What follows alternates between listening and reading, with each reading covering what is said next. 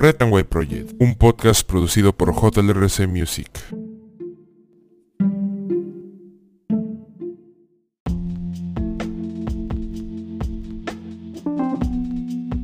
Buenas a todos, bienvenidos a este su programa Red Project RGB. El día de hoy, 28 de junio del 2023, estas son las principales portadas de los diarios de nuestra nación.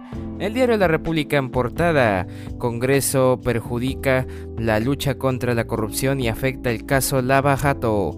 Procuradora Silva Carrión advierte que ley del Congreso ataca y limita la colaboración eficaz. El principal cambio es el plazo corto que ha impuesto en la colaboración eficaz y que está de espaldas a la realidad de cómo se dan los casos en el proceso, advierte Procuradora. El ex procurador Antonio Maldonado hay una redacción confusa y una intención poco transparente. La discusión no debería ser normativa sino sobre política criminal lanzan plan en siete regiones para afrontar el niño global. El gobierno anunció la transferencia de 1.445 millones de soles para desarrollar trabajos preventivos de limpieza y descolmatación de los cauces de los ríos y quebradas en las regiones de Tumbes, Piura, Lambayeque, Ica, Ancash, Lima y La Libertad ante los riesgos por el niño global. Gobierno oficializa el bachillerato automático y obvia prueba de investigación. La pestilencia acosa otra vez en casa de Rosa María Palacios y la de Salvador del Solar.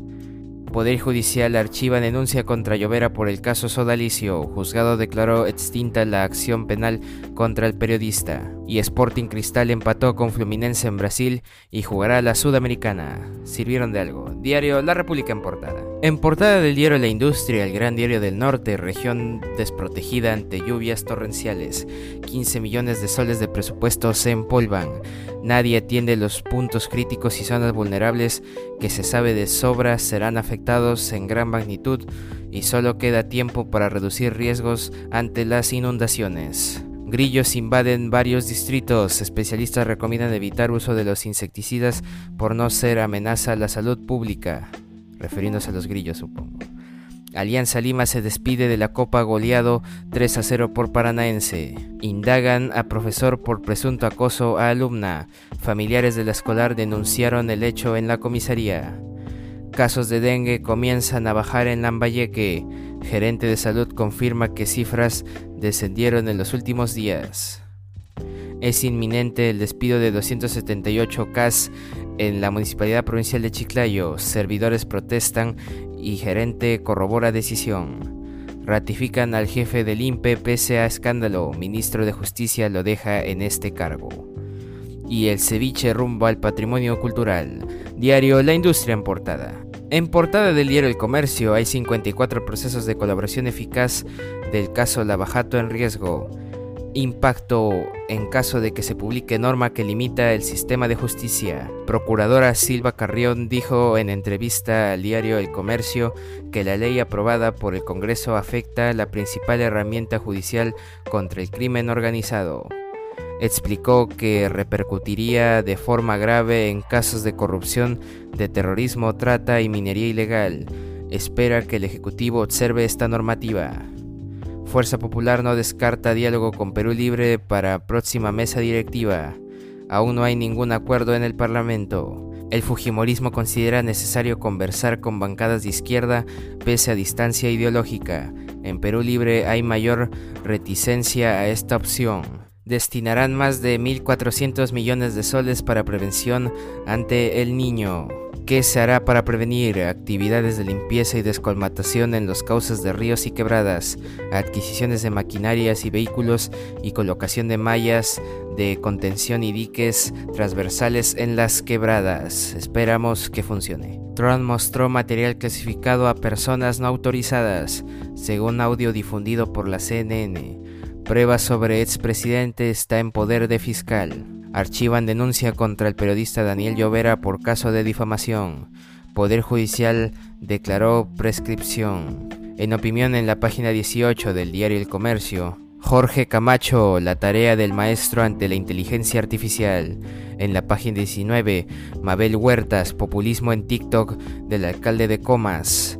Y en la página también la 19, Andrei Kolesnikov, Efectos en Rusia de la revuelta del grupo Wagner. Tumbes está en alerta ante variante del dengue que sería más agresiva, denominada Cosmopolitan.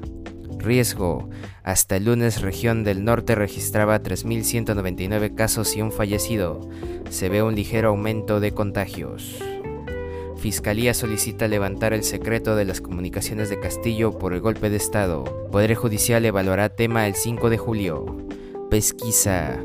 Pedido incluye a Betsy Chávez, Aníbal Torres, Willy Huerta, Roberto Sánchez y otros nueve implicados. Y Cristal jugará a la Sudamericana y Alianza y Melgar quedan eliminados de torneos internacionales. Diario El Comercio en Portada. Y en otras portadas el diario La Gestión Salud arrastra a Puno y Loreto al nivel más bajo en gestión pública, según índice regional de gestión pública del Consejo Privado de Competitividad.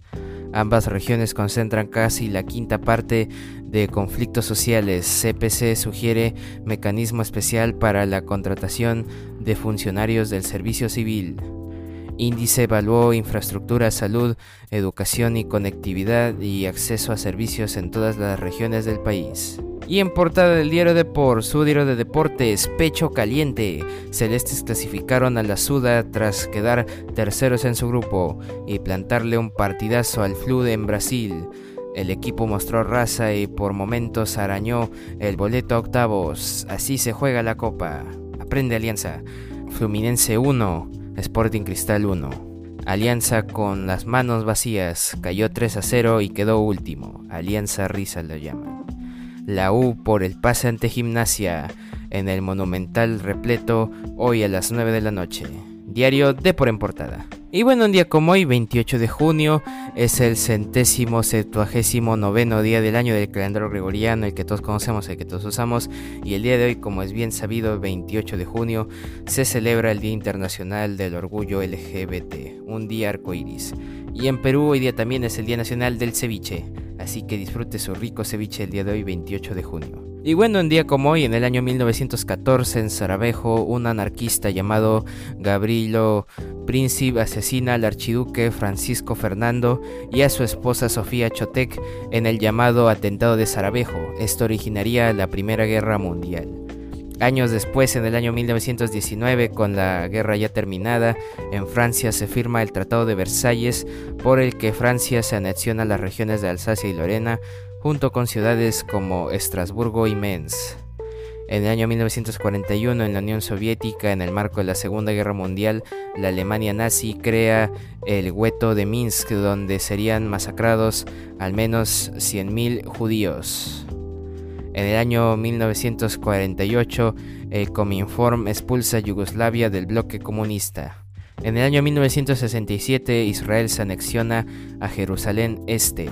En el año 1969, en Nueva York, se desatan los disturbios de Stonewall, una serie de altercados en pro de los derechos de las personas transexuales y homosexuales ocurridos alrededor del bar Stonewall Inn.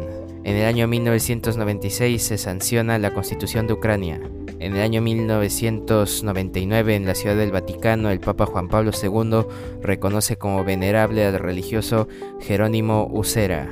En el año 2013 Nintendo cesa las funciones del servicio en línea WiiConnect 24. En el año 2017 en la Ciudad del Vaticano el Papa Francisco nombra oficialmente a Gregorio Rosa Chávez, primer cardenal de la República de El Salvador. Y en 2019 en Costa Rica hay disturbios en las calles. Los estudiantes se manifiestan exigiendo la salida del ministro de Educación, Edgar Mora.